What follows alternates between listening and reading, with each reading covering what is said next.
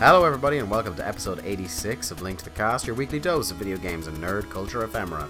On the show this week, the small matter of a new Lord of the Rings game, Arms, the greatest piece of art in modern human history, gets a graphic novel, has Cuphead broken Mark yet, and our book club this week looks at one of Sega's forgotten mascots, Alex Kidd in Miracle World. Let's start the show.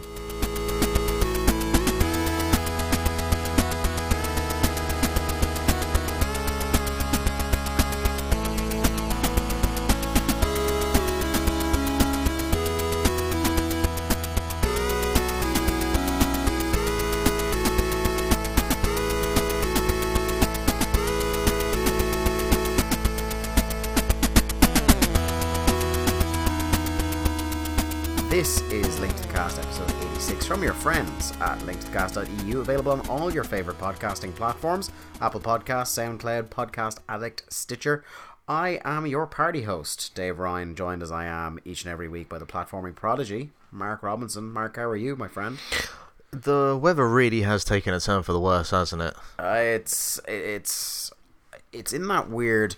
I think we said this before in a very early episode of the show, um, where Ireland has this fifth season that's like in between um, autumn and winter, where it's just random roll of the dice weather every fifteen minutes. I mean, I like to think of it more as like just the end of time. There's actually I was I rewatched recently um because they're they're they're good dumb popcorn movies to watch the Hunger Games movies. Okay. And in one of those movies, there's a thing where the weather dynamically changes in the arena every hour, and I was like, oh, it's just the Ireland setting. Yeah. And that's pretty much what it is. Like today, we have alternated between a lovely, dry, sunny day, uh, rain, thunder, and now it's kind of like real grey, overcast. And I thought for a second I, I saw like a flash of lightning earlier on. I think that's just the strobe lighting. No, I mean when I was out and about earlier Oh, on in the town. right, Okay. But uh, how have you been anyway? Ah, Well, we've yeah. seldom had opportunity to talk this past No, week. well, you went to uh, Das, Germany, Das yes.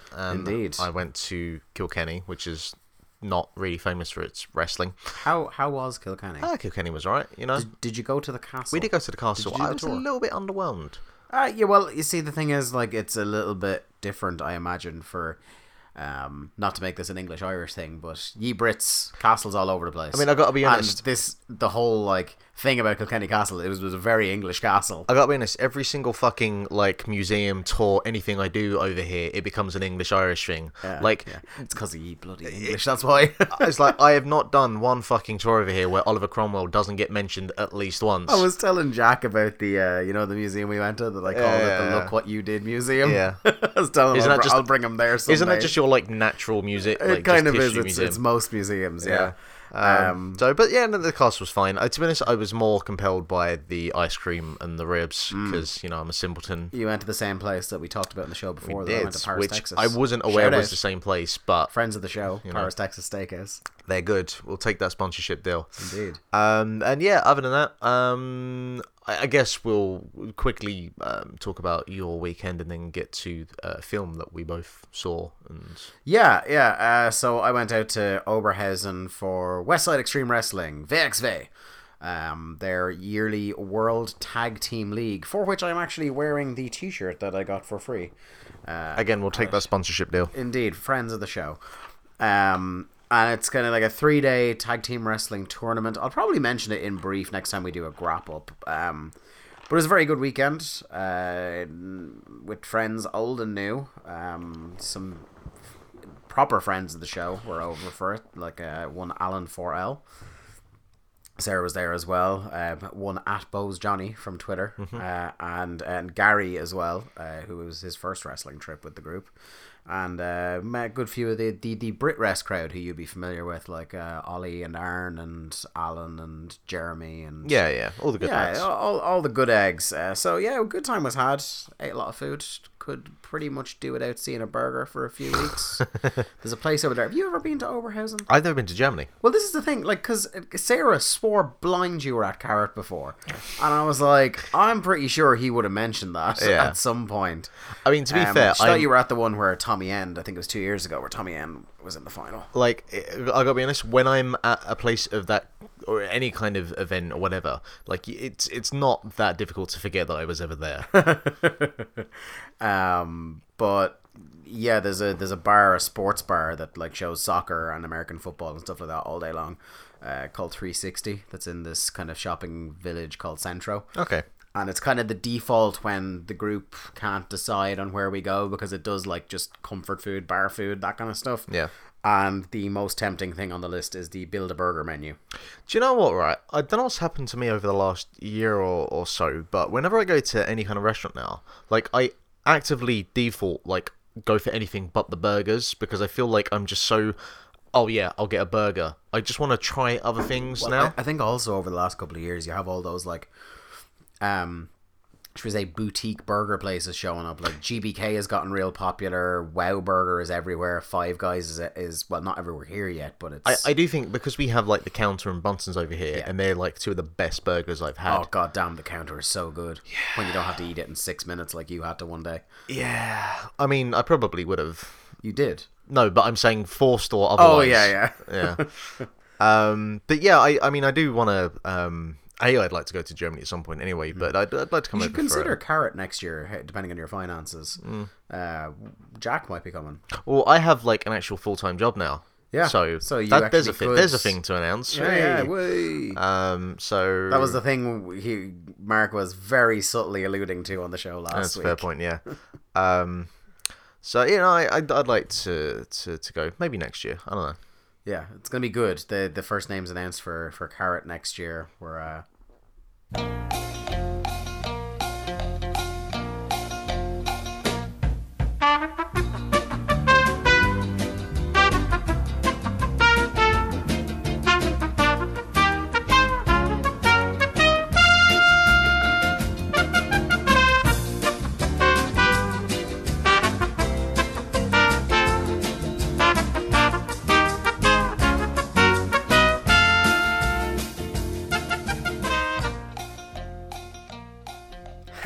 friends. Sorry for that little interlude there. Unexpectedly, the power went out, Mark.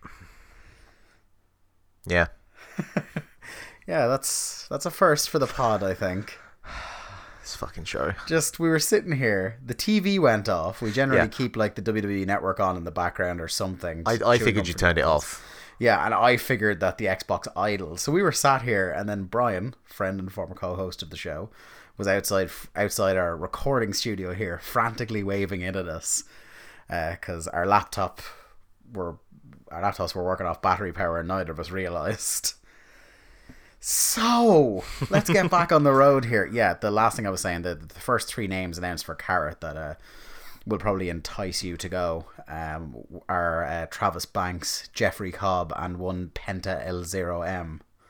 So uh, I think we're going to be in for a, good time next year in Oberhausen. But it's definitely well well worth the trip, I think, for any wrestling fan. Or it's actually just a nice area. Uh, I still haven't had the time on any of my trips to go to Dusseldorf proper. Like, where's where, where is it? Is it Dusseldorf? Is it? It's it's half an hour from Dusseldorf. Okay, well that's not too bad. Um, for football fans, the nearest uh, huge uh, football team would be Schalke because it's in the the the Rhine Ruhr Yeah, yeah. region. Um, but yeah, it's a really nice spot. yeah, I really, still really just love I just need to still go to Germany in, in general. Yeah, so well, we'll fix that. Maybe you get you get a twofer. Go to your first WXW show and your first trip to Germany. yeah, sure. One of these one of these fine days. Anyway, um, there's one other thing we wanted to talk about this week that we did is that we both seen, and again there'll be no spoilers in this part. We've both seen Blade Runner 2049. I've seen it twice. yeah, I That's a will. first. By I'm the sure time you this will. podcast posts, I think I will have seen it twice. Yeah? I'm planning to go see it early tomorrow morning Okay.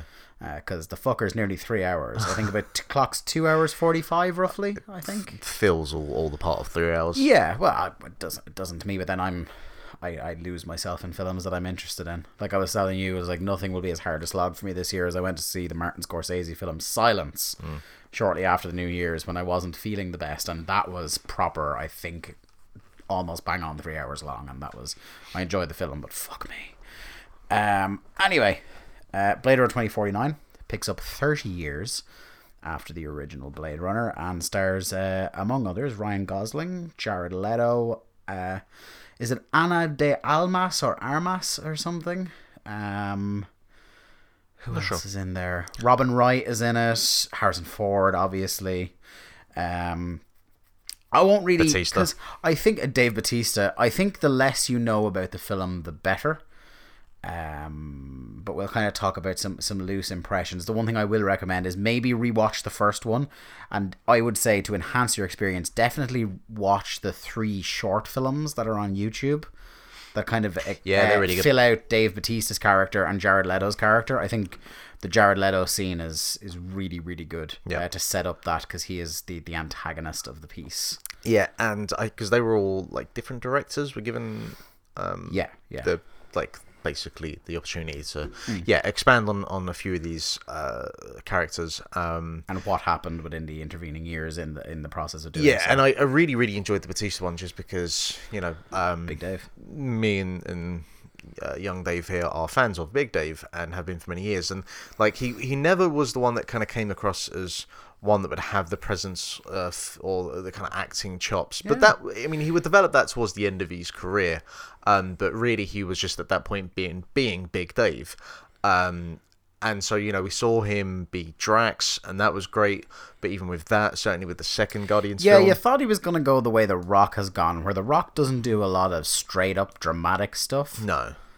Um, But like, we, and yet, I, I would always think that's the kind of like action or comedy is where former professional wrestlers that's their niche yeah, yeah, in terms and, of films. So but th- this is a straight up dramatic role with with, up. with pathos. And, Yeah, and yeah. like he was really good. and so we definitely saw that in the uh, the the uh, mini film, and uh, he's part in the the main film as well. Um, and yeah, so like I mean, for me, I've only ever seen Blade Runner twice, and they were within, within the last couple of years. Um, I was I'm one of them people where basically I'd be like, I really like this film, or I really you, like uh, this you show. have a gimmick for like seminal works of film and TV you've not seen. yeah, Particularly TV. You're worse with TV than you are with film. TV just goes out the window. But um, but yeah, I'm a big fan of like a whole bunch of stuff, and people are like, yeah, you should probably watch Blade Runner. Yeah. and so um, Blade Runner is arguably the greatest sci-fi movie ever made. Uh, it's certainly one of the most influential. It yeah, I would I would say Um, so. Certainly in kind of setting a scene for like post-apocalyptic. Like it's on the, the Mount Rushmore of sci-fi films is probably like you know that Alien, The Matrix, uh, maybe Space Odyssey. yeah yeah, or um, I forgot another one there for a minute. Never mind. Anyway, um, Species. But uh, really really good film. I, Yeah. I very much enjoyed it. I I'm I'm aghast at how it didn't fuck things up. Um, big fan of the director. I think I've said before, Denis Villeneuve on the podcast. He um directed Sicario. Uh, starring Emily Blunt and Benicio del Toro, which I think you should check out if you haven't already. Both that's both to the audience and Mark, Hi.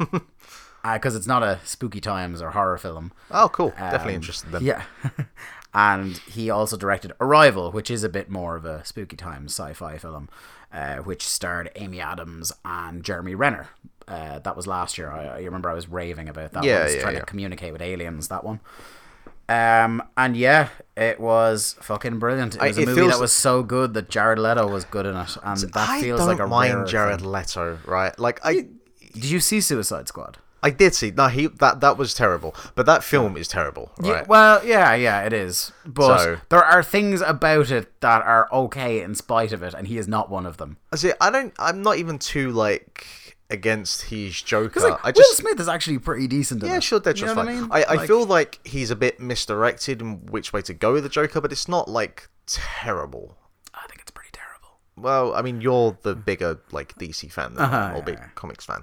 Um, but in terms of like this role, it's um he. I was saying on the way home last night, he does a lot of inflections, and the way that he speaks is very similar to that of the G-Man from Half Life. You know, um, and he's, he seems very spaced out. You know, he seems he seems to lack, and and based on the character it is Niander Wallace, he seems to lack empathy and emotion. You know what I mean? Yeah. A- and that's perfect for that character. That's what that inflection has. Mm. Is that it doesn't have a warmth to it. He's cold and robotic, like the the kind of the the replicants. Uh, you know the idea of the replicant is anyway. Um, but yeah, really good film. I think it's one of the most beautifully shot films I've ever seen in my life. It's a very, very nice film to see, if nothing else. The you know? the score is incredible.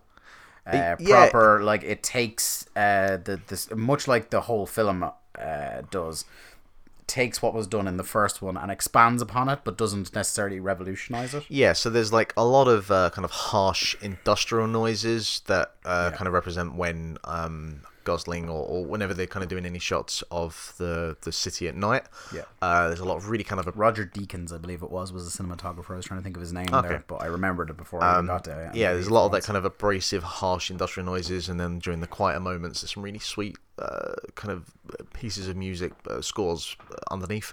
Uh, I think they really do. th- th- There's a really good job there of of basically kind of setting the scene along with just like how the film looks.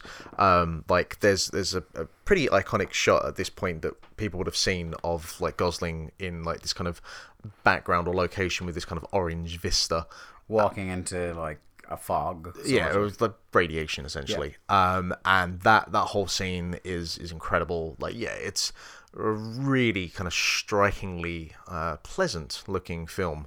Um, and in terms of kind of like uh, plot and concepts and, and you know it, it follows a line along the same lines of the original Blade Runner. Um, I don't yeah, I don't think I think it's fair to say it doesn't kind of venture too too far out from those original plot points and themes. Yeah. Um, but yeah, I think the key thing is that it holds up very well. Uh, I, you know, when you think about films, you look at the Alien series and how that just seems to be progressing further and further along, further away from like the original Alien and Aliens. Um, and all stuff like Terminator as well. When we're thinking about science fiction films, um, I it kind I feel worried that because there are like a couple of loose ends from the end of the film that I worry that they'll think okay we can make like you know a trilogy out of this Well, and- if it's as good as this, I don't mind. so I suppose But uh, the thing that would make me think maybe not is its box office takings so far. yeah Uh, despite costing over two, I think the speculated budget was two hundred and fifteen million dollars. It took in thirty one point eight, I think, in the domestic box office. And uh, for those of you who aren't aware, uh, the usual what I would call the Kermode rule is that for a film to break even, it needs to make twice its budget back. yeah Um, now, for those of you with the, the keen memory or who have read about it, the first Blade Runner fucking tanked in the cinemas as well. Both critically and commercially Yes, yes. People didn't get it now. It was only when it got to the final cut version because there's three proper cuts. So there's the theatrical cut, which no one likes. No. Uh, it's got a voiceover uh, from Harrison Ford. and like when we mean no one we also mean Harrison Ford Yeah, yeah. and particularly Ridley Scott. yeah yeah Um, one Ridley Diddley Scott did not care for that film for the longest time until it got to the final cut. So there was like the director's cut then, which was kind of a halfway of a compromise between the theatrical cut and the version Ridley Scott wanted. And then I got to know maybe about fifteen years ago, we finally got the final cut, which was the cut that Ridley Scott wanted from the very beginning.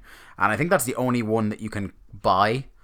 Is the final cut now? I don't think you can. well didn't they for like the 25th anniversary wasn't there just like here's fucking every release of it for Blu-ray Yeah, there was like a limited edition where it was all three cuts. I think Brian actually has that version um, on DVD, not Blu-ray. But um, anyway, um, hopefully, much like the first one, this has a long tail and eventually makes back its money on on Blu-ray or on you know limited returns to the screen or, or things like that because it really definitely deserves it. Um, I, th- I think it's a masterpiece of sci-fi cinema. To be honest. Really enjoyed it, and Harrison it. Ford. I could understand what he was saying yeah because in real life he's I mean there were a few moments Yeah, a- yeah um but It does sound like he's kind of chewing on the largely microphone. they didn't need to subtitle him. Yeah, and as I pointed out as well, um, this there is plenty of content here. Um, if you're one of the kinds of people that likes to feed Ryan Gosling cereal through the TV, Yeah. there are many, many, many shots of Gosling staring out um, that you'll be able to get your fix in. So indeed. enjoy. Um, yeah, so that was Blade Runner 2049. Thorough recommendation uh, without getting into any spoiler territory. Shall we finally talk about some video games, my friend? Let's get let's go on with it. Playing this week. Hey, check it out. I learned the baseline from Final Fantasy II.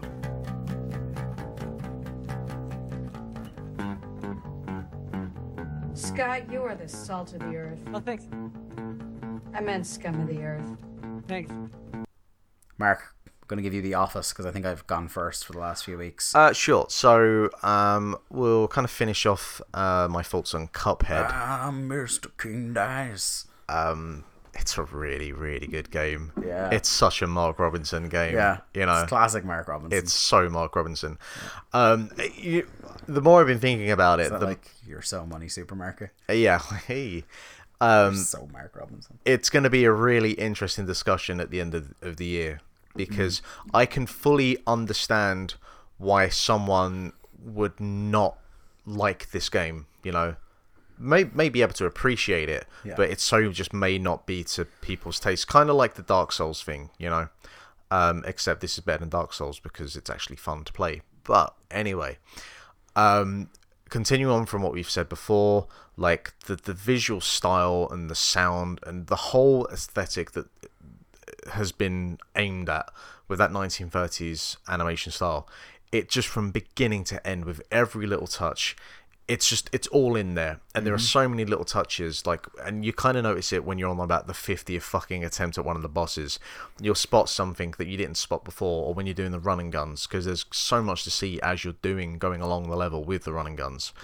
Uh, it's just yeah. Um, there's a digital foundry piece that's out about like the way the game was made, basically, uh, which is, should definitely be checked out. Uh, and digital foundry in general, they do some really good stuff. Um, so I'm up Great to lads. yeah, so I'm up to I think like the the one or the two of the the last bosses in the game. I've done every kind of boss throughout the game up until the the, the end. Um and you know, I've probably spent I don't know, 6 hours or so, um maybe 7. It is quite short. Um and definitely like when you think about when this game started its production uh, and and the delays we've had along the way. Uh, I mean, I'm not going to fault them for how long it is because they obviously did pad it out along the way, but it doesn't feel like filler. Nothing in the game feels feels like filler. You know, Yeah. All Every- killer, no filler. everything there is fucking top notch. Yeah. Um, and but I can see how some people be, will be like, well, they're just boss fights, so these running guns, and that's yeah, yeah. For some it. people in 2017, the the boss rush interspar like because it's not too many of the running guns relative to how many boss rushes. there No, I are. think there's only about six or seven. I, I think there's only a couple between each world, and then the rest are just bosses. Um, but what was it like? Twenty quid you paid for it? Um, yeah, 20 Yeah, quid. for twenty quid. All right, you. I You're mean, doing well there. I I'm gonna think of Cuphead the way I thought about Furi last year. You know, Mm-hmm. Furi was nothing but boss rushes, but I didn't need that to, that game to be anything more than it was, and I Yeah. fucking loved Furi, and I'm gonna be the same with Cuphead this year. Mm. Um, and I'm probably like Cuphead more just because um, the there's more kind of variety with the bosses. Um, and they actually don't go on as long as some of the boss fights in Furi, which Hmm. do get a bit tedious after a while. So yeah, Cuphead is just fantastic. Um, if you have an Xbox One or you have Steam, get this damn thing played and get angry very very quickly. uh, the other thing is Golf Story, which is uh, a golf sports role playing video game. You know, maybe Yeah. one of those. This is this has been um sitting on my Switch, ready to play, but because of a game I'll talk about shortly, uh, that's not happened so much. So I'm trying to remember. Was this announced during the Nindies? Was that? Yeah. Yeah. I couldn't remember if it was E3 or the the Indies presentation. Oh wait, no, no, we've known about it for a while, so it would have been before then. Okay, but like that was where we got. because I remember you like, like I don't know if it was as early as when you heard of Wargroove. It was around about the same time. I remember there was a one I know two. Jack came to me first with Golf Story. Yeah. which will not surprise you considering what No. that game is. that Jack picked up on it straight away. Yeah, yeah. And I remember a couple of months ago asking you which is the golf game to get hype for, this or everybody's golf. Uh, well, apparently And both. depending on what you're looking for. Uh, apparently, Um, everybody's golf is great as well. Yeah.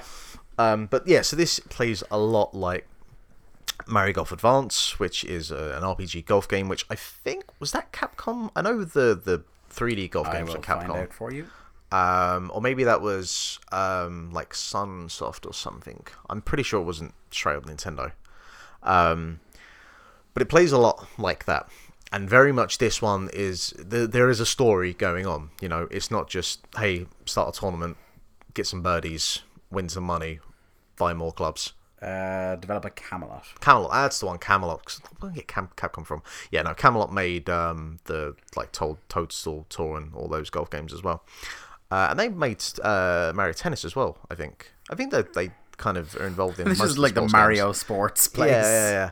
Fair play to you. Um, and so, yeah, it's like there's a story. Uh, it's kind of a bit of a rags to riches, start from the bottom, work your way to the top, that kind of general shtick. Um, there's loads of um, kind of a, a, a mini quests and objectives along the way, which usually just involve you hitting the ball at something.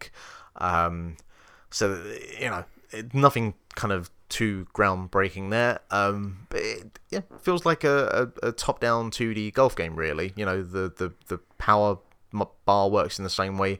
Hit it or get the bar to one side, um, or get the meter of the, of the bar to one side for how much power you want, then bring it back to try and aim it up to get it as centrally as possible, or you know you don't want to slice it or curve it or whatever. Um, that's all pretty much the same. Um, the one thing, um, what am I thinking of? What is the one thing that it does differently? Oh, one of the things I do like that's really cool about it is you can drop a ball any any point, anytime you want, uh, and just kind of start swinging at balls. Um, so that's kind of like necessary because there are uh, like different interactable uh, objects within the world. Um, so there might be a switch that's behind a bunch of trees that you can't get to, so you just have to kind of drop a ball where you are and try and chip it over. Um, and you can also just like hit random balls at people if you're you know, feeling that way inclined. Um, but yeah, like it's. I, it's nothing kind of truly groundbreaking. It feels exactly where it should be on the Switch. It feels priced about where I would price it. Um, I'd expect Wargroove will be along the same lines in how I feel about it, maybe. In that it's just kind of like, yeah, it's like a spiritual sequel. It doesn't do anything kind of groundbreaking, but it's nice to have one of those games uh, around because I've been wanting one of those kinds of games for some time now. Um, and yeah, like when you start playing it, you're probably kind of, I'd imagine you'll feel the same way. It's grand, it's cool. Um, Nothing too amazing about it. Um, but until they, you know, get Virtual Console for Game Boy Advance and Switch, this will have to do for the time being.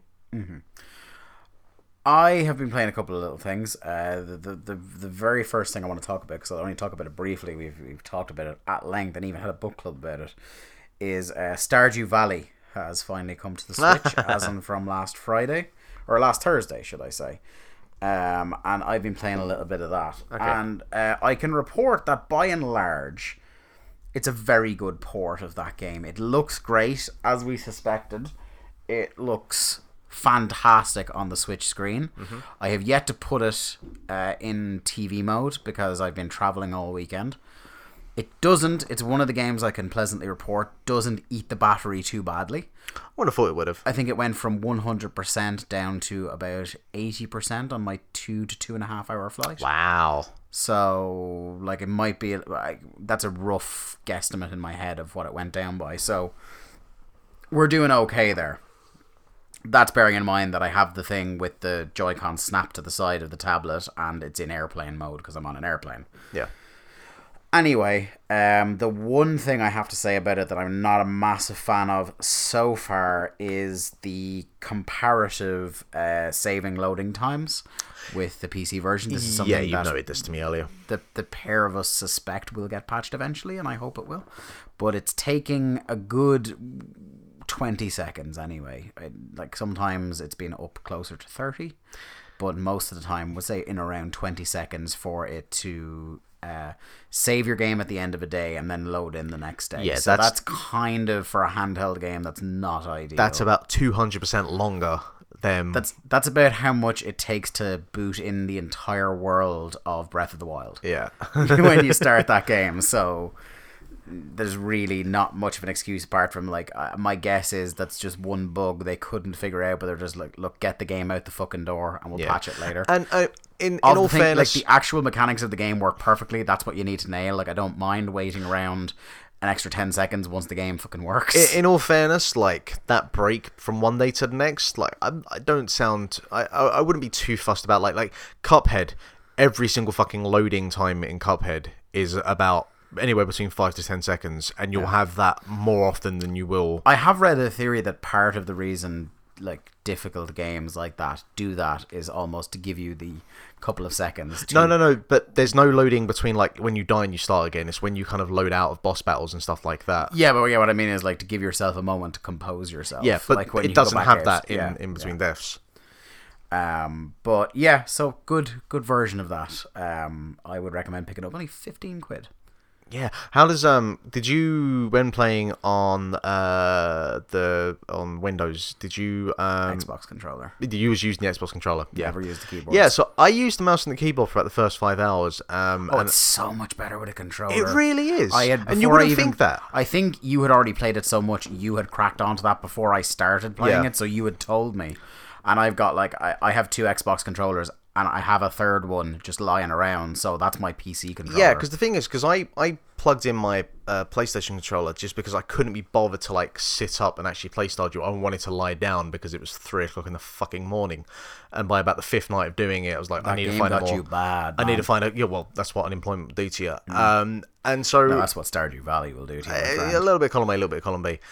Uh, and so I was like, no, I need to find a more convenient way of doing this. And I was like, well, it's kind of like a, a in some ways menu focused. Um, yeah.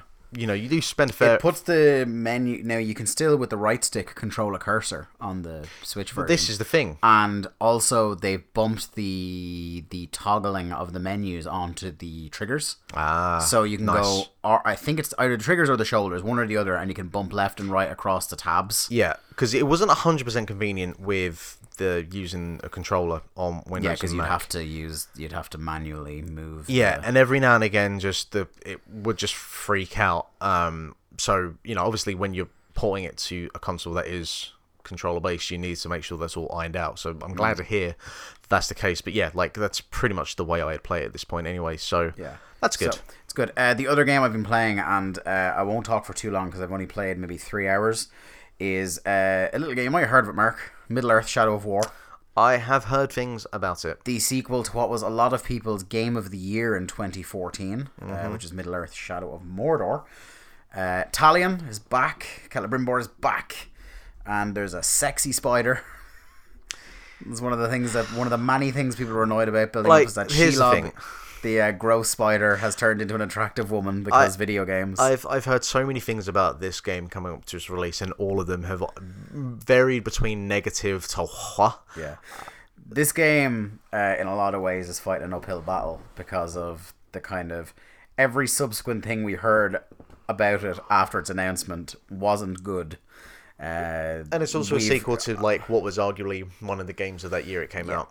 And the biggest thing I've found so far that it has to fight against, in in all honesty, is that it the cat is out of the bag surprise wise. Yeah.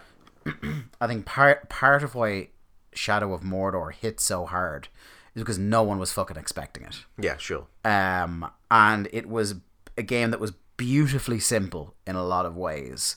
It was like Arkham Combat and Assassin's Creed style uh, traversal in a Middle Earth setting. And whereas all three of those things have been in games individually before, it was all kind of smashed together. And the, the key, the centerpiece was this Nemesis system that I still to this day can't believe 100,000 games haven't ripped off a variation of.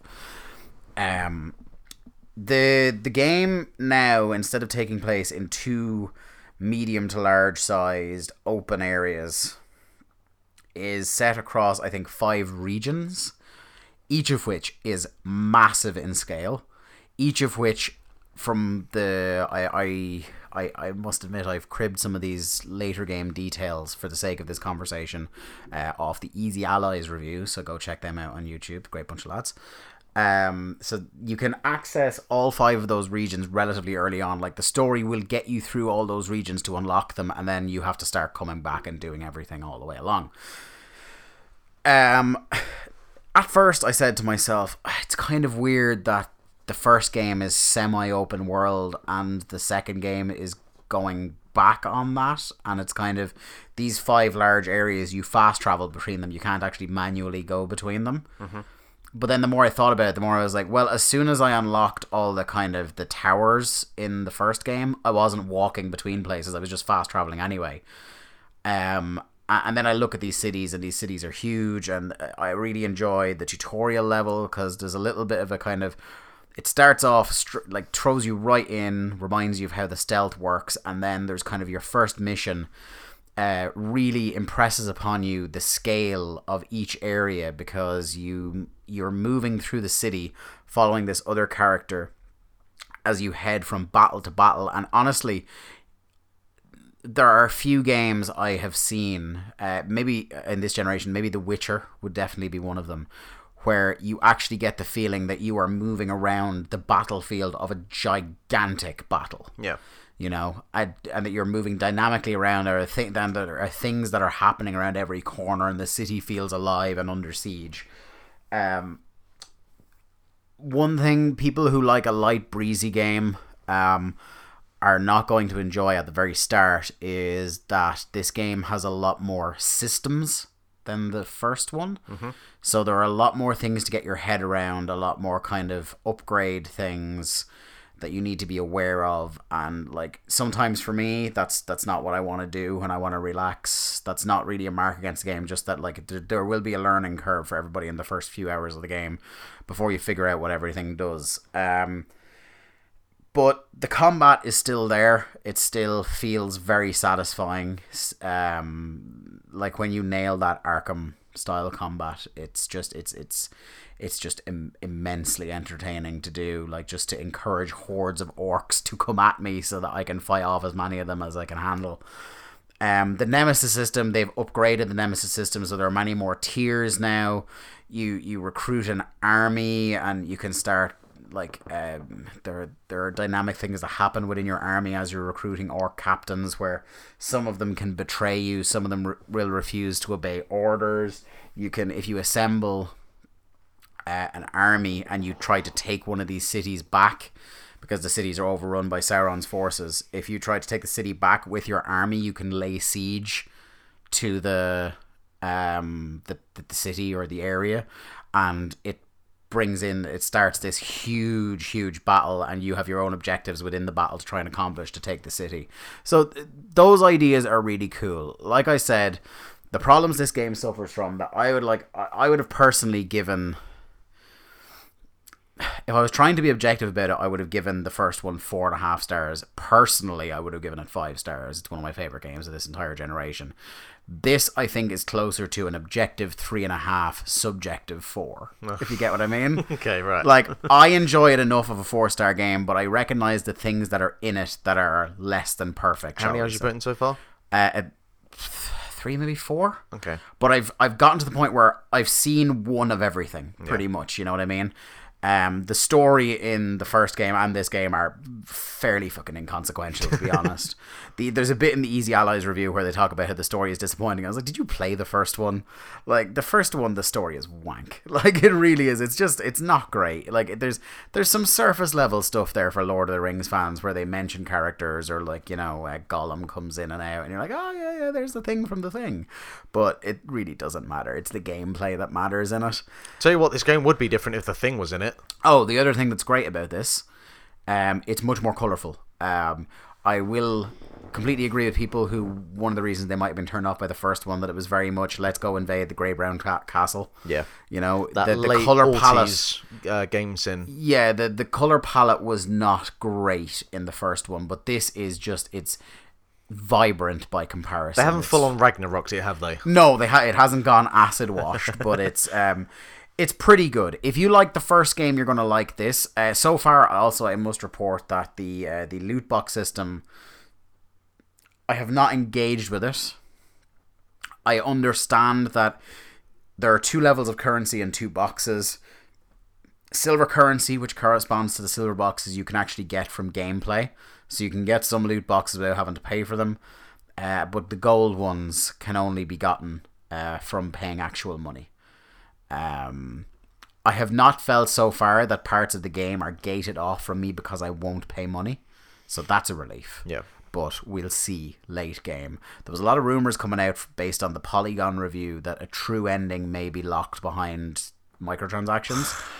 but it's but the thing is, it seems that all the reviews are out now, and still only Polygon had any mention of something like that being the case, and they didn't even outright say it was more an allusion to it. Mm-hmm. But everyone else seems to be going, "What are you talking about?" Right. So possibly not. Um, but I will I will let you know as I get through the game. Um, I um I, I should power through it in a few weeks. Cool. We shall see. Uh, but yeah, that's that's Shadow of War. Let's move on now to the news. News on the mark.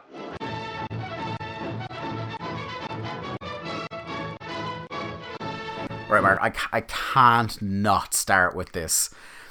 So one of our favorite things about the original Super Mario Odyssey trailer, apart from you know he's possessing things, was that absolute jam "Jump Up Superstar" from that that you were. I, but did you find it on Spotify or YouTube in the end? It was YouTube. YouTube, and you were playing it quite a bit for a little while after. Good jam. It's a good jam.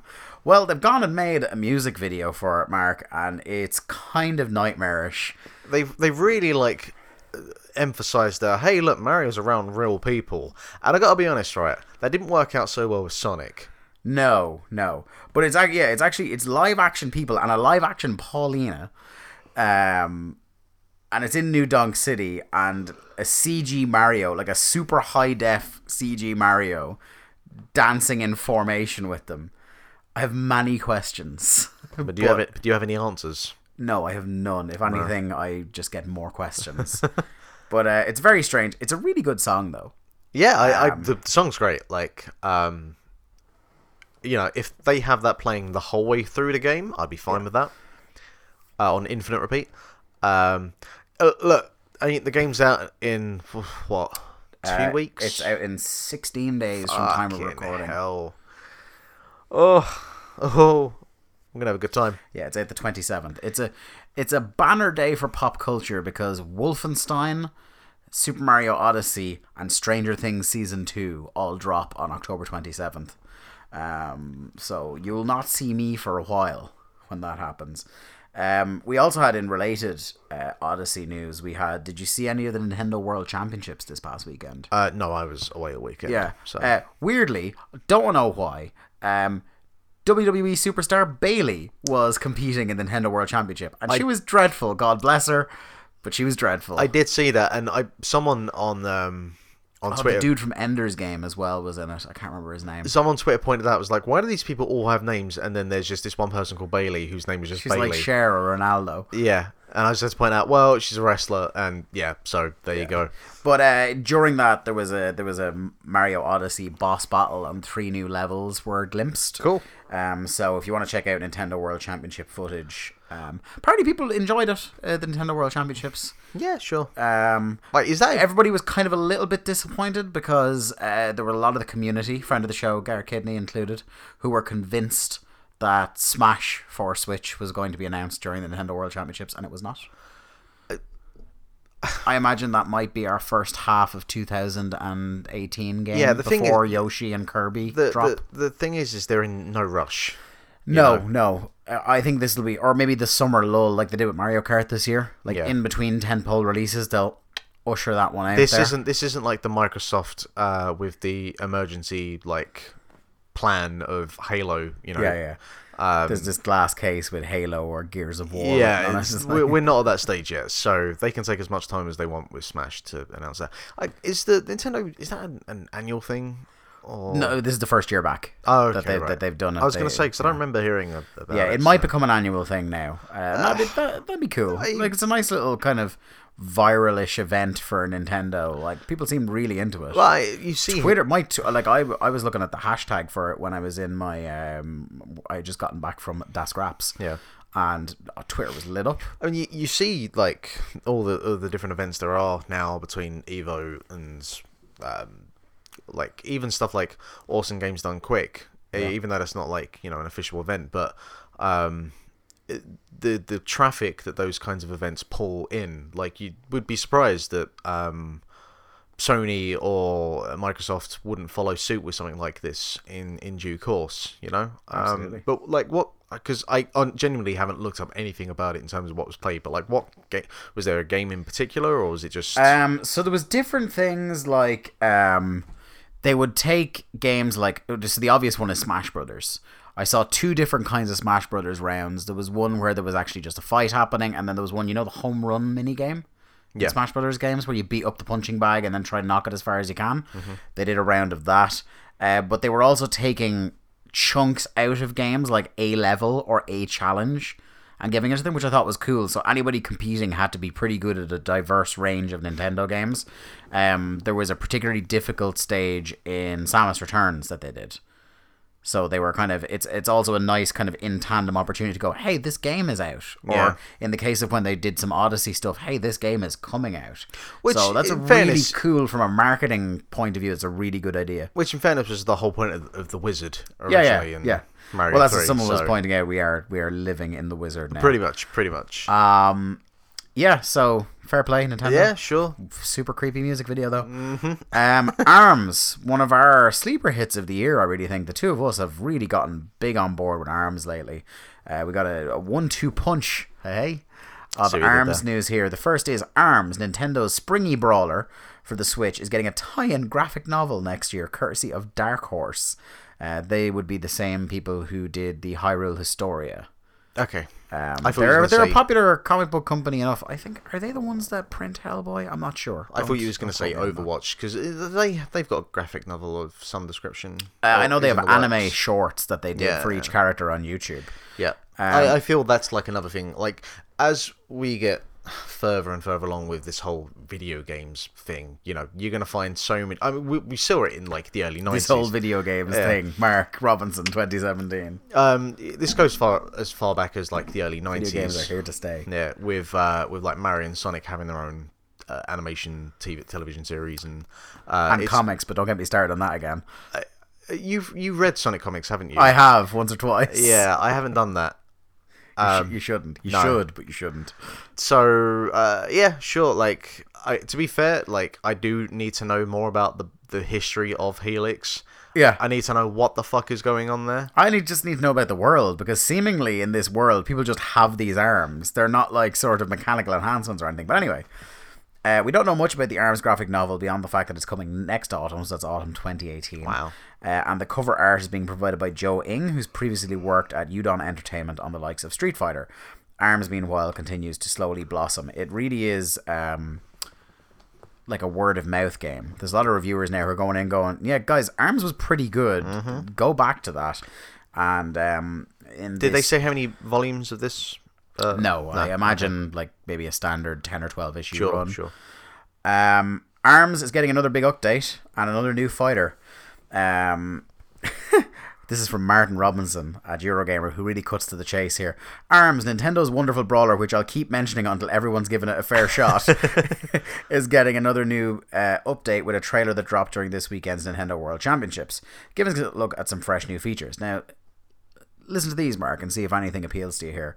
The headline, no doubt, is the addition of achievement like badges for milestones such as earning 1,000 in game coins, winning your first Grand Prix match, and fighting 50 times with a set character.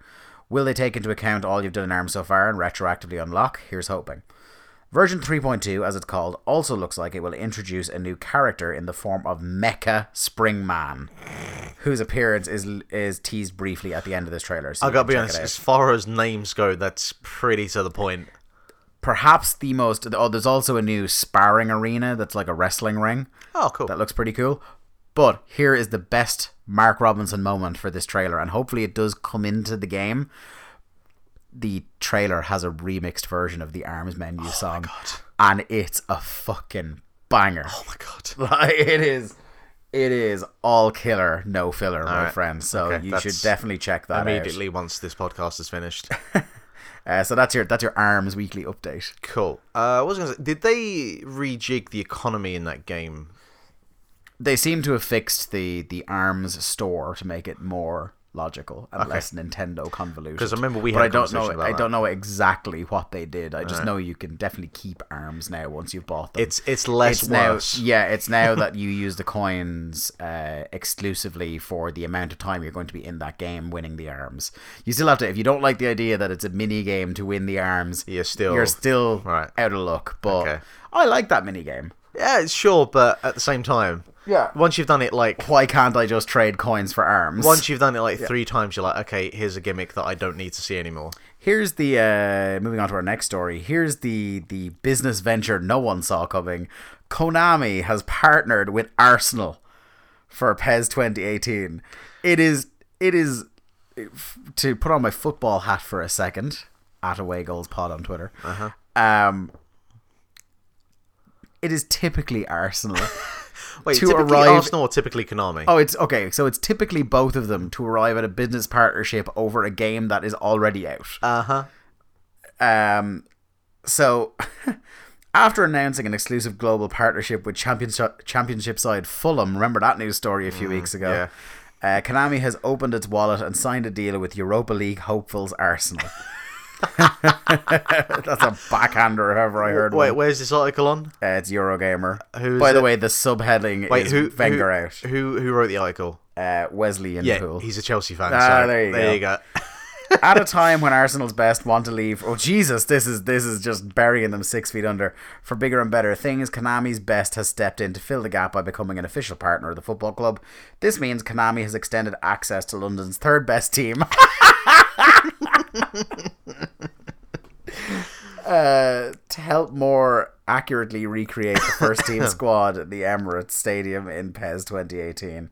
As Konami has done with Liverpool, it will use its 3D scanning to capture facial and physical data from the Arsenal squad. Uh, there's also here in this article a preview image showing Hector Bellerin, Mesut Ozil, and Alexander Lacazette. Hopefully, Konami hasn't put these three on a billboard or anything, giving how devoted to the cause Ozil seems. Jesus, swept. The idea is each player runs, passes, and moves as they do in real life, while according to Konami, the team's famous free flowing style of play will also be accurately implemented into the game. What Konami's trying to say is the thing about Arsenal is. so, um, yeah, if you're a big Arsenal fan, I suppose that's good news. For everybody else, it's kind of like shrug emoji. Uh just I don't know. I mean, like Konami had obviously the the issue with uh, Neymar and like the Barcelona squad being Yeah, on front. he is now being edited out Yeah. of all the, the in game menus. Yeah, although he wasn't when the demo came out, and I don't think he had when the game actually was l- released. And I Uh, well, not off out. the like the the cover. He was he wasn't off the menus, but he was off the squad in the game. Yeah. Anyway, Anyway, moving on. Jesus. Here is your loot box update for the week. What are loot boxes fucking up this week, Mark? Well, it's Star Wars Battlefront 2, um, which appears to have, as uh, Eurogamer again say, a loot grade problem instead of a progression system. The only way, listen to this, the only way in this game to get new abilities and weapons is from opening loot crates. so that that that right there, that right so there. that's giving people a competitive edge. so I am immediately never playing this game. Which is such because that game looked really good. yep. Um, and the, it confirms here those loot boxes can be bought with in-game currency or real-world currency. Never price fucking TBD. playing this game. Or gifted to you for various reasons. Either you randomly receive the ability or weapon directly from the loot crate, or you can randomly receive an amount of scrap to go towards eventually crafting it. Although scrap costs are high and amounts received are torturously low. Emotes and victory poses are included in the loot crates too. The sort of harmless fodder we're used to seeing in other full price multiplayer games like Overwatch. Their loot box content does not affect gameplay. In Battlefront 2, it most certainly does. That is a hot bunch of bullshit, my friend. Like- I am always on the case of like I'm not a fan of loot boxes. I think they're dumb. However, if you're going to have them, have them in a way that does not give anybody who pays real world money a competitive edge. um, you know, it was bad enough that we we're seeing the well, actually not. I, I guess you you can't make any um argument against a game that is free to play and has loot crate boxes. Fine, whatever. Um, this it's not even trickling into like. 60 quid release AAA games now. It's just, it is becoming a thing that is there. And, you know, it just, it comes down to people voting with their wallets. We did that with season passes and they Online bit the dust. Oh, online Season passes, passes sorry. are still a thing. Online passes. Um, uh, we, I'm not buying it, so you know, Me either. Anyway, fuck him. Yeah, That's pretty what much. I say. I feel bad for Mitch Dyer, who was a guy at IGN that I kind of liked, who is one of the lead writers on this. Who Hmm. Well, I mean, it's his- not his fault. So No, it's not his fault, but his game is going to get pilloried for it. Yeah. Uh, GTA news. Uh, Rockstar has revealed a number of new updates coming to GTA Online this autumn and beyond, including dogfighting of the airplane kind and transform races. The latter is Rockstar's fancy term for essentially multi vehicle races. Transform races will bring mix and match style track setups that can seamlessly transition between land, air, and sea. Races can apparently feature any combination of cars, boats, planes, and basically any of GTA Online's available vehicle types, and skydiving will even get a look in on that as well. Uh, jump instantly from the curves of a gritty downtown street race straight into a speeding jet high above Los Santos, then dive face first down into Raton Canyon and on a jet ski on more and more. Uh, Transform Races is due to reach GTA Online in an update later this month, and you'll be able to start building your own multi vehicle courses once the game's race creator is updated with new stunt props at some point later this year. Um, next on the list, and currently scheduled for a slightly more vague autumn release, Rockstar will introduce two new adversary mode updates. There's Dogfighting, which looks to offer exactly the type of red hot plane on plane action you assume it would, and Condemned, described as a free for all with one player on the clock as a dead man walking. To survive, you'll need to pass on your death sentence to an opponent. New vehicles on the ground as well. Yeah, just the rest of this article is just kind of, oh, there's new vehicles arriving. It's copy and paste from the PR release, basically. Yeah. Cool. Fair enough. Yeah, that Still- game still Yep. we've just passed four years since that game came out. Uh, it came out September, the end of September 2013. I mean, at what point do we just call it GTA Online? You know? Yeah, yeah. Uh, the actual story to that game is pretty good. No, no, I, I'm yeah. not saying that, but you know, No when, one when we talk in playing it anymore. when we talk about GTA, it. yeah, when we talk about GTA, we talk about GTA Online now. Uh, Double Fine uh, of Tim Schafer fame have finally showed off the first fully playable level from Psychonauts 2. So, uh, for anybody who isn't au fait with Double Fine, they're a very kind of like, we'll give you a peek behind the curtain studio. Yeah. They do, I think it's weekly vlogs where they kind of, oh, here's where our projects are at at the moment. We'll sit down with a project lead or we'll sit down with Tim Schafer and we'll have a chat, have a bit of fun. Um, and this week, the project lead on Psychonauts 2 sat down with Tim Schafer and played through the thrust of uh, an entire level on Psychonauts 2. And that thing is looking pretty damn gorgeous, um, I must say. Uh, this is the know, first ne- we've seen of it since February, I believe. I never played the original. It's good. I bought. Did we do it on the show before? No, we've not. I bought the game on um, Xbox Live, if I'm correct, or maybe Hmm. Steam, and I, I remember playing it for about five minutes, and then just I never came back to it. Um, Yeah. but I think it's one of those games that it, it does show its time. Um, so it's not maybe you know. Yeah. It, yeah, it got a it's- polished PS4 release. Oh, did it? Yeah, digitally. Like it was one of those kind of like jazzed up, you know, like the way they did for the GTA games Interesting. from PS2. Anyway, um, moving on. Oh, by the way, that game is still allegedly going to hit its 2018 release date target. So fingers crossed. Okay. Um, out of the blue, I didn't realize until I went trawling for news that this had happened. Sony announced a new SingStar game. Uh, sure. Why not? Uh, Sony has announced a modest new SingStar game for PS4 called SingStar Celebration. It's due out Wednesday, the 25th of October, so it's out this month. Um, and as part of Smart. Sony's, Release a fucking SingStar game like well, I suppose it's casual, so whatever. It's part of Sony's PlayLink push. You know these uh, Yeah, yeah, yeah. kind of integrated their half-arsed attempt at doing Jackbox. Uh-huh. Uh, there's no word yet on price, but the the the, the, the journalist here is saying that they're going to check up on that, get back to it later. And Will story. like prior microphones and everything work or Uh, I believe, yeah, it's it's like the the SingStar game that came out around the time that the PlayStation released, where you will use the microphone on your phone as a microphone, ah which is the clever little bit of kind of Jackbox esque. Um, smart. It's good. yeah, because like I think we've I think as Rock Band Four and Guitar Hero Live found out is that the market for selling people new peripherals every couple of years has dried up considerably.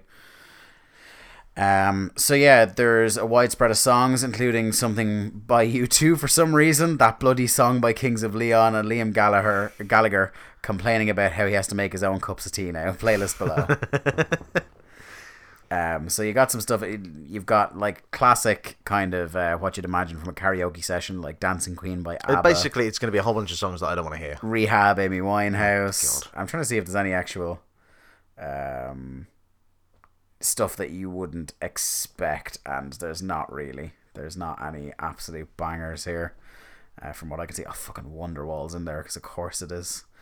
Jesus wept.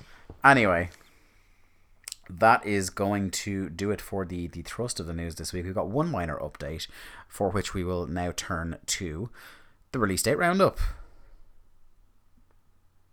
In the release date roundup this week, I'm proud. I am pleased to announce, although it, this was announced a couple of weeks ago and I completely missed it, we finally have uh, a an update on Jackbox Party Pack 4. It's going to release the week of October 17th. Uh, breaking that down exactly, October 17th on PlayStation 4, October 18th for Apple TV, October 19th on Nintendo Switch, Windows PC, and Mac via Steam, the Humble Store and Bundle Stars, as well as on the Mac App Store, Android TV, Amazon Fire, and Nvidia Shield. Then finally, October 20th, Xbox One. Um, and I'll just read down because we're we're fans of Jackbox Party Pack. I don't think we've made any secret of that on the show, Mark. Uh, I'll I'll read you through uh, the games that we have here. So we got Fibbage Three, which I think is the the marquee player here in the the Jackbox Party Pack. Uh, the Blanking Fun sequel with all new question types and the game mode Fibbage Enough About You, where you guess weird facts about your friends. That sounds pretty cool. Survive the Internet, the web based frame game where you twist friends' online comments in hilarious ways. Monster Seeking Monster, the spooky datathon where you message and date fellow monsters with special powers. Bracketeering, the deranged debate game where you play smart bets on stupid arguments. Civic Doodle, uh, the one up art game where you compete to improve town murals. Play using your phone, tablets, or computers, no extra controllers needed. Uh, plus, even more features just for streamers. So, there are actually some cool things that I didn't know were in the. Um, in the Jackbox party packs as is to enable it for streamability. So you know the way there's always a delay on streams. Yeah. Um, there is a streaming mode you can check on the PlayStation 4 menu for Jackbox, which uh, extends timers uh, by about the length of a, the delay of an average stream, so that people who are playing at home will have ample time to get in. on Yeah. I, I've seen a fair few Yeah. um, like streamers playing Jackbox. Yeah, you got into that for a little while, didn't you? Watching people play Just, Jackbox. I was just finding random people on the internet. Well, it's because like there was no one here to play it with, so I was like, I guess I'll find random people on the internet to, to play it with, and it works. In fairness, Yeah. So October seventeenth, uh, I guess we'll be uh, we'll be playing that at some stage. yeah. We need to get that in before game of the year, I think. Uh, that's we need to get it in before Mario. Oh Jesus. but yeah, that's gonna do it for the release date roundup. And now it's time to go to the Link to the Cast Book Club, the central feature of the podcast, where we talk about an important game from the past uh, that either you should play if you haven't before, or should pick up again if it's been a while. And this week we're going all the way back uh, to the year 1987 in Europe, 1986 in Japan, and we're going to talk about a game called Alex Kidd in Miracle World. Thank you.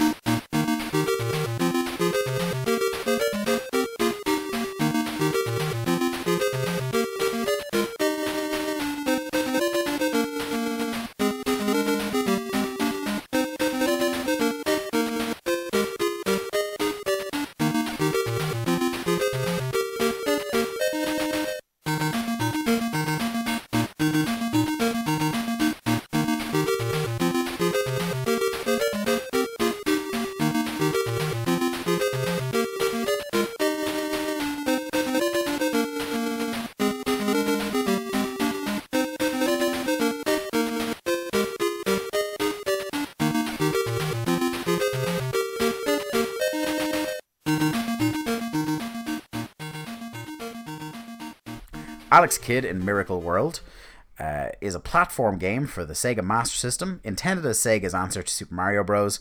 It was first released in Japan on November 1st, 1986, and then internationally in 1987. It was arguably the most widely known game in the Alex Kidd series due to it being built into many Master System and Master System 2 consoles. As a result of being built in, the cartridge based version of the game is now one of the rarest Master System titles in existence. Um, the plot of the game. A young martial artist named Alex Kidd one day learns of a villain named Yankin the Great who has defeated King Thunder in the city of Radaxian and who has kidnapped his son, Prince Eagle, and Eagle's fiancée, Princess Laura. Discovering that he is the lost son of King Thunder, Alex sets out to rescue the kingdom. On his quest, he defeats Yankin's henchmen and retrieves various items which lead him towards Yankin, whom he defeats and sees turned to stone. I do not remember all of that lore. Alex retrieves the crown, and the people of Radaxian are restored under the newly crowned King Eagle. I was the reason I included the plot there was because literally the only thing I remember about that, despite playing this game a lot when I was a kid, the only part of that I remember is Radaxian. I remember that because that's a really weird thing unless you're trying to come up with a name for something in space. Yeah. Radaxian sounds like a really tropey sci-fi name for a planet. right. So the the way I introduced this game last week when I talked about we, us doing it for this show was the idea of the mascot platformer. Yeah. And this idea comes about from when we had the NES, Super Mario Brothers came and just owned. And the the idea on Sega's part and later Sony's part when the PlayStation came along was we need a mascot for our platform. We need this kind of like uh, inviting, cartoony character for the kids to get them in and to identify with our brand. So when you see Mario, you think Nintendo. Later, when you would see Sonic, you would think Sega. And then later again, when you would see Crash or Lara Croft, maybe, you would think PlayStation. Um, and Alex Kidd was pretty much the, the first real sustained attempt by Sega to capture that lightning in a bottle of Super Mario Brothers. I, I mentioned there in, in the intro that it was their direct response to uh, Mario, which had come out in 1986 as well, had it? Or was it, would- slightly before that? I think it might be 85. was it, oh, it was 86 over here. It, or it might have been Mario Bros, like the actual. Yeah, yeah, yeah. Um, yeah. I get yeah. you. I get you. In around that time, anyway, we'll say. Um, and the, it the thing that's always been curious to me is that for a lot of people now, the name Alex Kidd, like unless you're of a very certain generation, like our exact kind of bracket, you you will you there's a good chance you will never have heard of Alex Kidd before. 100%. Totally. Um, Or you may know it from, like, fucking one of the, the Sega Transformed or tennis games or some yeah, nonsense like yeah, that. Like, who the fuck is that? yeah. Um, so it's safe to say, long term, this was a miss by Sega in creating a mascot. This was not the Mario killer or the Mario competitor Uh, no. that they would later happen upon with a hedgehog that had to go Yeah. fast. Well, here's the thing. So, uh, I, I believe I've I've discussed this on the show before, but this is the first game that I ever played. Yeah, I think we talked about it before when you moved here and you found out I had a Sega Master System with that game built into it. Yes. Uh, and yeah, so basically Master System Two, to be exact. I remember, um, yeah, uh, I I remember being in the room, and I think it was like a salesperson. Like I, I can't remember who was there, but they were basically selling us this console, um, and I was like, huh, this this what the fuck is this thing? Um, and I was just kind of sitting down, and you know, I'm moving to the right with this little character, and I'm dying a lot. Um, as oh, we'll we'll be coming into. back to that. Uh, and I was just absolutely fascinated by this just kind of big piece of plastic. Um, and certainly, like when I got my Nintendo as well, and I got introduced to actual game cartridges, because I had no other games on my Marga system, uh, Marga system, Master System. Uh, this was the only game I ever had on that, and the fact I had that one that involved ninjas as well. I remember the box art for it, and I remember it was, was that not stupid. um, what the fuck was the, the ninja game for the Mega Drive? Was it Shinobi? Uh, no, it wasn't Shinobi. wasn't Oh, Shinobi. that- no, the game you're thinking of was probably Shinobi. Yeah. The game I was playing was, it not, was not Shinobi. Shinobi. Okay, because I can't remember if there was a Master System port of it. Um, but yeah, I I only had the Master System for a couple of years, and that was the only game I ever. Do you realize how how fucking long It was like- called The Ninja, Yeah. also known as Sega Ninja. Well, depending your here's the thing: like there are a lot of games on the Master System that were just like tennis or pro wrestling, Mm-hmm. and the artwork was just showing Mark here footage of the Ninja. woof. That hot Sega Master System title that we yeah, all had. look, the Master System is not exactly the most revered console uh, for its software. Um, but I mean, you you think about now, where you have a console and you can just buy a bunch of games. Like if you know, realistically, I'd never actually need to buy a game on my Switch, for example. I could just buy all software. yeah. You know. Um, and did you realize like how fucking long they were making games on the Master System for? Like I think the last official release was like '97, and it was a port of a Mickey game, a Mickey Mouse game. I think I might be off by a year or two on that. Um, That's it. That Master System is just one of the weirder consoles. I mean, Sega Real in general. half step of a console. Sega have some weird consoles in in general. Um, and Alex Kidd is one of those. Their just like their hardware strategy was consistently all over the place. other than the Mega Drive. they they got lightning in a bottle with the Mega Drive, but then immediately fucked it. Like, yeah, yeah. Afterwards, they got greedy. Um, and so as you said, yeah, Alex Kidd is kind of uh like a, a response to Mario to make a, a, a mascot platformer. And as we would see uh, with a number of different developers along the years, you can't just make a mascot and just put it in a platformer and expect it to work out. Tell that to them at the time. Tell that to them at the time and tell that to just everyone else. Just looking at Bubsy, for example. Jesus fucking Christ. Can't wait for that re release. Um, but I will say this I always enjoyed Alex Kidd. I enjoyed uh, Miracle World. I rem- I enjoyed. I can't for the life of me remember what the Mega Drive game was called. Enchanted Kingdom or I can't remember. Um, but the idea of um, a fairly solid, robust platforming system with this uh, rock paper scissors mechanic at the end of the levels. Uh, I mean, for for a start, the the the three lads, the rock paper scissors lads, fucking terrified the life out of me as kids. Yeah. All right, I don't want to see a man's head that's a fist. That's just not a thing I need to see. Um, did you ever complete the game? No. No, neither did I. That's the thing. Like one of the things that is it is utterly maddening about this. Like I'm not saying you have to make a mascot platformer easy, but I'm saying you don't need to make it unreasonably hard. Which I think for a like uh, what looked for all intents and purposes like a child-friendly game, it was unreasonably difficult. Like I picked this game up last year, in or around the time you moved here Yeah. and played it for a few hours in an evening and I was like, fuck me, I'm dying a lot. you know what I mean? And it's not like one of those things where I remember Mega Man 2 going, fuck me, this game is tough. You know, but I also remember like achieving at that game and enjoying it. But I went back and played uh, Alex Kidd and it was just frustrating kind of difficult because it didn't even feel like I, I don't know if you agree with me here on this it doesn't even feel like the reward in that game is worth the risk you know what i mean like you finish it and you're just like oh more Um, you know I don't. There's that that chirpy little tune that plays between each levels. Da-da-da-da. Yeah. Well, no, but there's or was that in uh, the sequel? I can't remember. But yeah, like the actual kind of main theme is is a very recognizable theme. Yeah. Um, it, for me, like it was now one thing it did make use of was the color palette available to them on the Master System because it's a very bloomy game. It's a very colorful looking game. Yeah, yeah. Which, like, one of the things you could say about stuff during the NES era was that the color palettes didn't exactly pop. You know, um, no, to be fair, you could make that case for most of the games on the Master System as well. Actually, I remember the, the Master System port of the Sonic games actually looking pretty decent. Um, but yeah, like there there was kind of a, a, a dullness to the NES that the Master System, or certainly Alex Kidd, didn't have um, that issue with.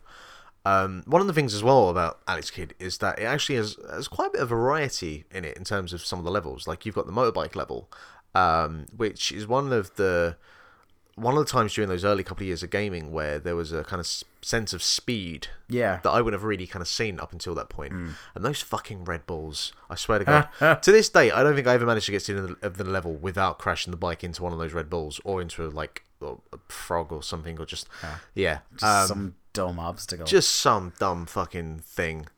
Um, yeah, just just a really difficult game. Like, I'd like to go back and play it one day. well, it's here. Uh, yeah, yeah, and and see like after my days with Cuphead. yeah.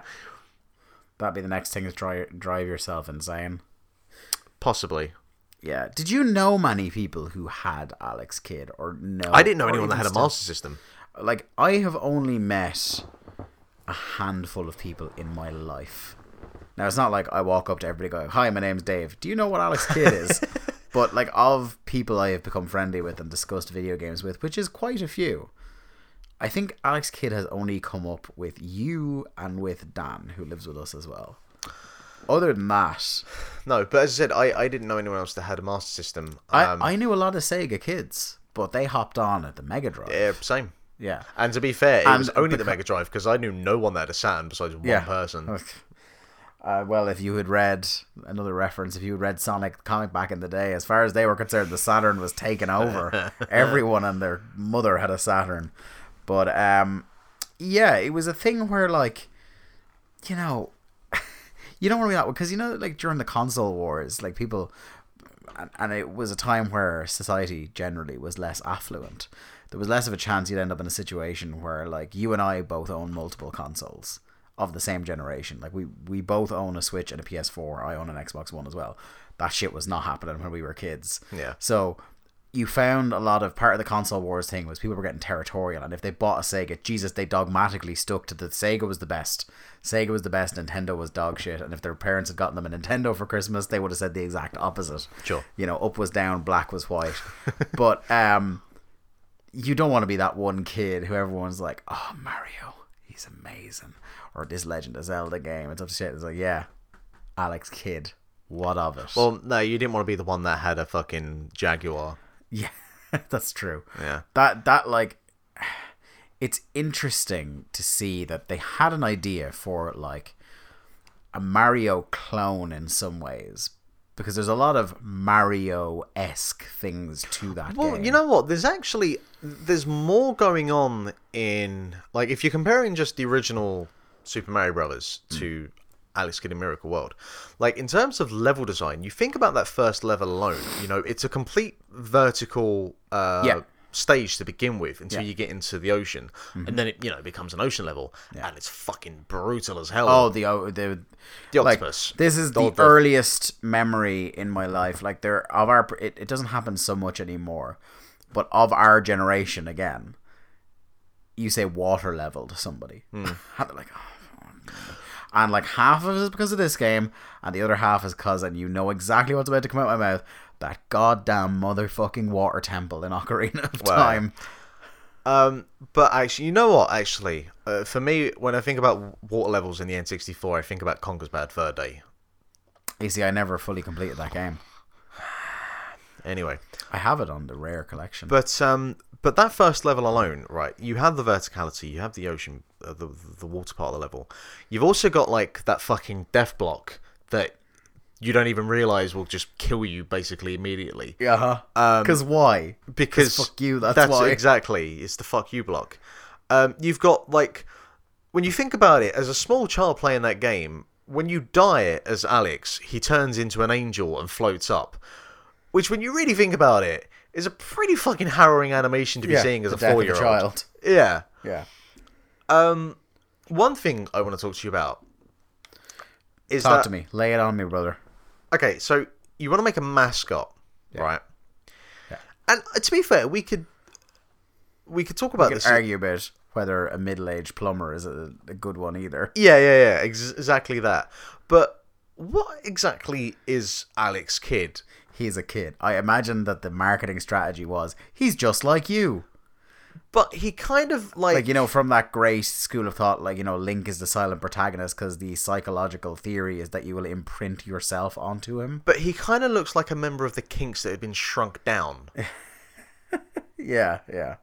But I imagine this is like Sega Japan. I imagine this is their idea of what like the Western child Yeah. looks like. Although I don't know if you've seen it before, but look, just Google yourself right now, Alex Kidd. The, the- I can't remember what the Mega Drive game is called, but just get the box art for it because the the the visual design of Alex Kidd on that front Oh my god, that's nightmarish. Enchanted Castle. That's the one, yeah.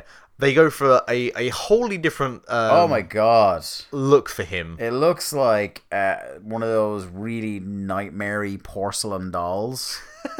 Sure, you know yeah. what I mean? Yeah. Like with the just f- permanently fixed stare. Yeah.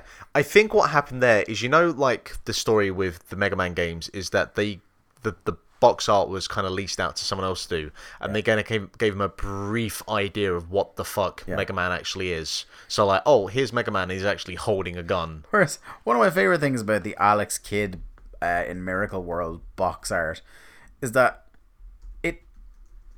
Wh- why is the hair color completely different? Like it's a small blonde child on the cover art, Yeah. and Alex Kidd it clearly has brown hair. Uh, like it's it, it definitely I think I, I think you've hit the nail on the head there that it's it's it's a case of uh, just miscommunication between whoever did the cover art and whoever actually designed the game. And also going back to Enchanted Castle box art, there, the fucking ears on him. Yeah, yeah, Jesus. like like a big copy is. Yeah. But anyway, um, yeah, it's um, it's definitely not for everybody. It's definitely not like it. It seems like, like you said, even though it there's a lot of whole, a lot of things that are bar- borrowed wholesale from Mario. There's also a whole lot of things going on that they've tried, both the kind of traversal between water and vertical level and in the first level, or the the enemy variations. All of them variations on fuck's sake. Yeah. difficult I, I they're trying a whole lot here to be like this ain't your daddy's platformer, you know. No, but I remember the farthest I think I got. I think I may have gotten a stage or two past the volcano, but I always remember it was around about the volcano that I was just like, I can't do this as a four-year-old. This is Yeah. just ridiculous. Yeah. Um, I might make that a challenge of mine in the near future. Beat Alex Kidd. yeah, Yeah. because I haven't I'd be psyched to just sit here and watch you do it. Because I haven't played that game in. Oh boy, Hey, I got to cook dinner after this if you want to be my in-flight entertainment. when would have the last time I played this game been?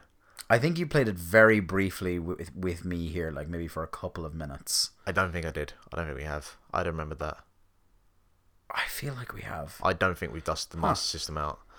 Um, because the the other key thing as well, and this is obviously just um, a, a design feature of the day because of limitations. There's no fucking save feature. No, Um, There which you know, there's no save for save feature in the original Mario, original Sonic, Yeah. etc., etc.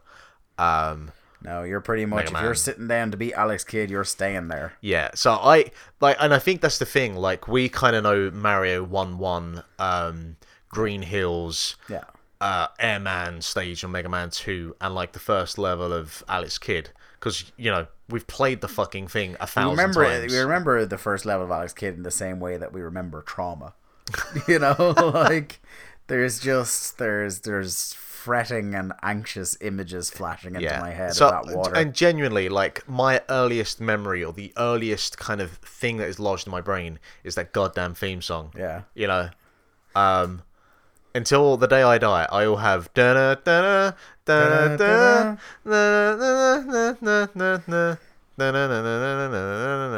da yeah, it Yeah. is. it- That is memorable. If, if one thing was memorable about this series, it's that music. Yeah. you know, if if if absolutely nothing else. Well, it might surprise you, Mark. If we're wrapping this up now, it might surprise you to learn that this game has been critically acclaimed since its release. Yeah it, i was looking up the review scores for this Oh, I'm about to lay something that some some shit down on you, brother. it's really high In 1987, French magazine Génération 4 well it's the french come on gave this game a 99% score. You know, when you get to 99, Mark, you think, what is the 1%? What is the 1% that's keeping them off this being a part? You know, you've gone all the way to 99%. Just they probably just didn't finish it or they don't like rock paper scissors Uh, in 1991, Sega Pro magazine gave it 95, stating so much to do and so many different ways of doing it. This is one of those games that will keep you coming back even when you finished it completely, if ever such a thing was possible. CVG gave it 86, describing it as Sega's answer to Mario. It was a very poor answer. And concluding that the absorbing gameplay will have you glued to your screen for hours on end, but that's more just to try and beat Well, it. I you know imagine. what, right? So obviously, as a mascot, it's a failure. But let's have a quick conversation here now about Super Mario Brothers versus Alex Kidd Super because Mario Brothers is better. I think you can make a case for Alex Kidd though. Uh, yeah, on terms what of you're in- looking for, and if you're looking for something that's orders of magnitude more challenging, Well, uh, yeah. if you're looking for something that's orders of magnitude more colorful, In terms of his inventiveness, yes, you know, it's certainly trying a lot. Like Mario Brothers, the original Mario Brothers is certainly a case of keep it simple, stupid. yeah. Like it, it Well, until it you get to, like, the what it- last fucking world anyway. It knows what it's good at, and for the majority of that game, that's the formula it sticks with. It also definitely does more in terms of a difficulty curve. Yeah. Where Alex Kidd is Alex just Kidd a just starts wall. off. Yeah, it's it's a wall. It's Yeah. a it's a vertical slope.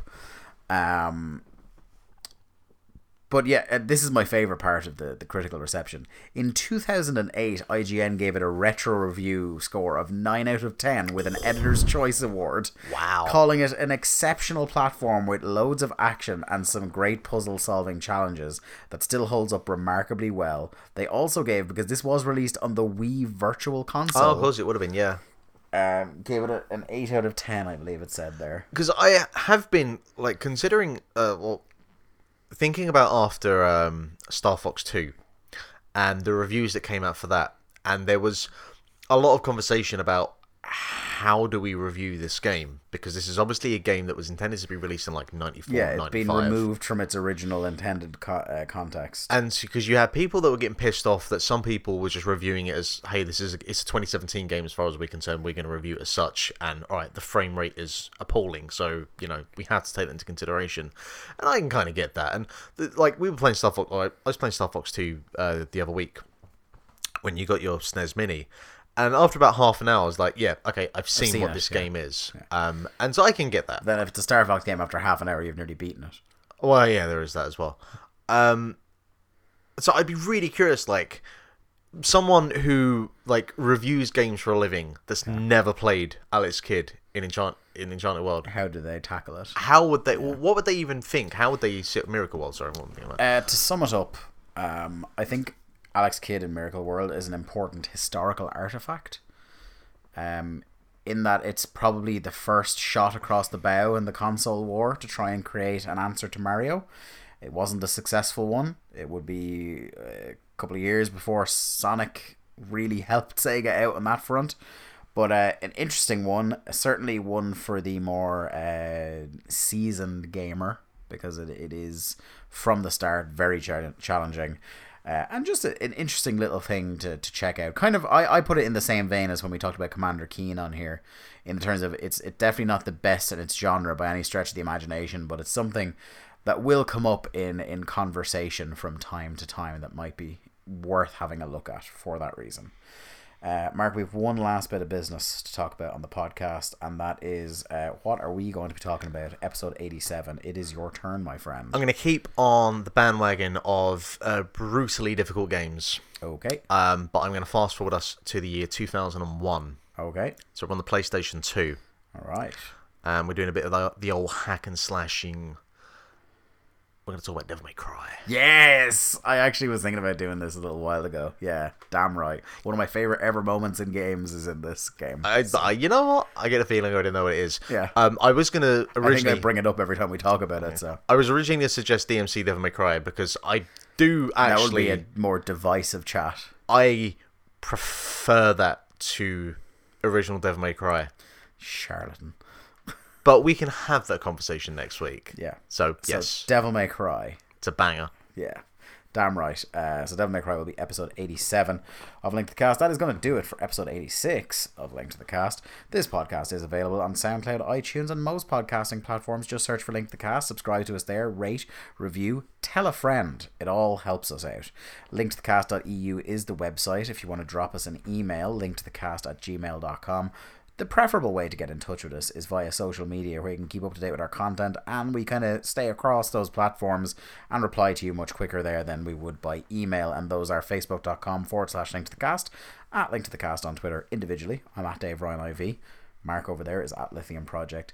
Hi. Sometimes we stream video games over twitch.tv forward slash link to the cast. Not often, Archive no. later on YouTube. Just search for link to the cast, either as all one word or separately the weekly video schedule when we are in active production is as follows and uh, even though there are no videos up there in the series this week there's plenty of archive content in that regard for you to check out. Mark on mondays is mark's solo stream where he uh, plays through whatever tickles his fancy on a particular monday. What was the last thing you did on there? Uh, I think it was Downwell, maybe. okay. See, here's the thing: when Switch get their streaming service on the go, it'll be I good to go. i wouldn't hold my breath buddy No.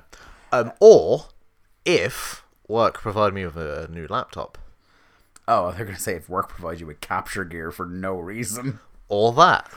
Um, Which should be useless on my MacBook. yeah, Wednesday is Retro Corner 64. Uh, chronologically playing every single Nintendo 64 game released in English speaking territories. Uh, haven't done one of those in a while. No, because we've both not been here for the same weekend. for Yeah, like it's it's a tough month. to kind of our usual time to record that is like a Sunday afternoon, and we've been pretty flat out one or the other of us every Sunday for the last quite a while.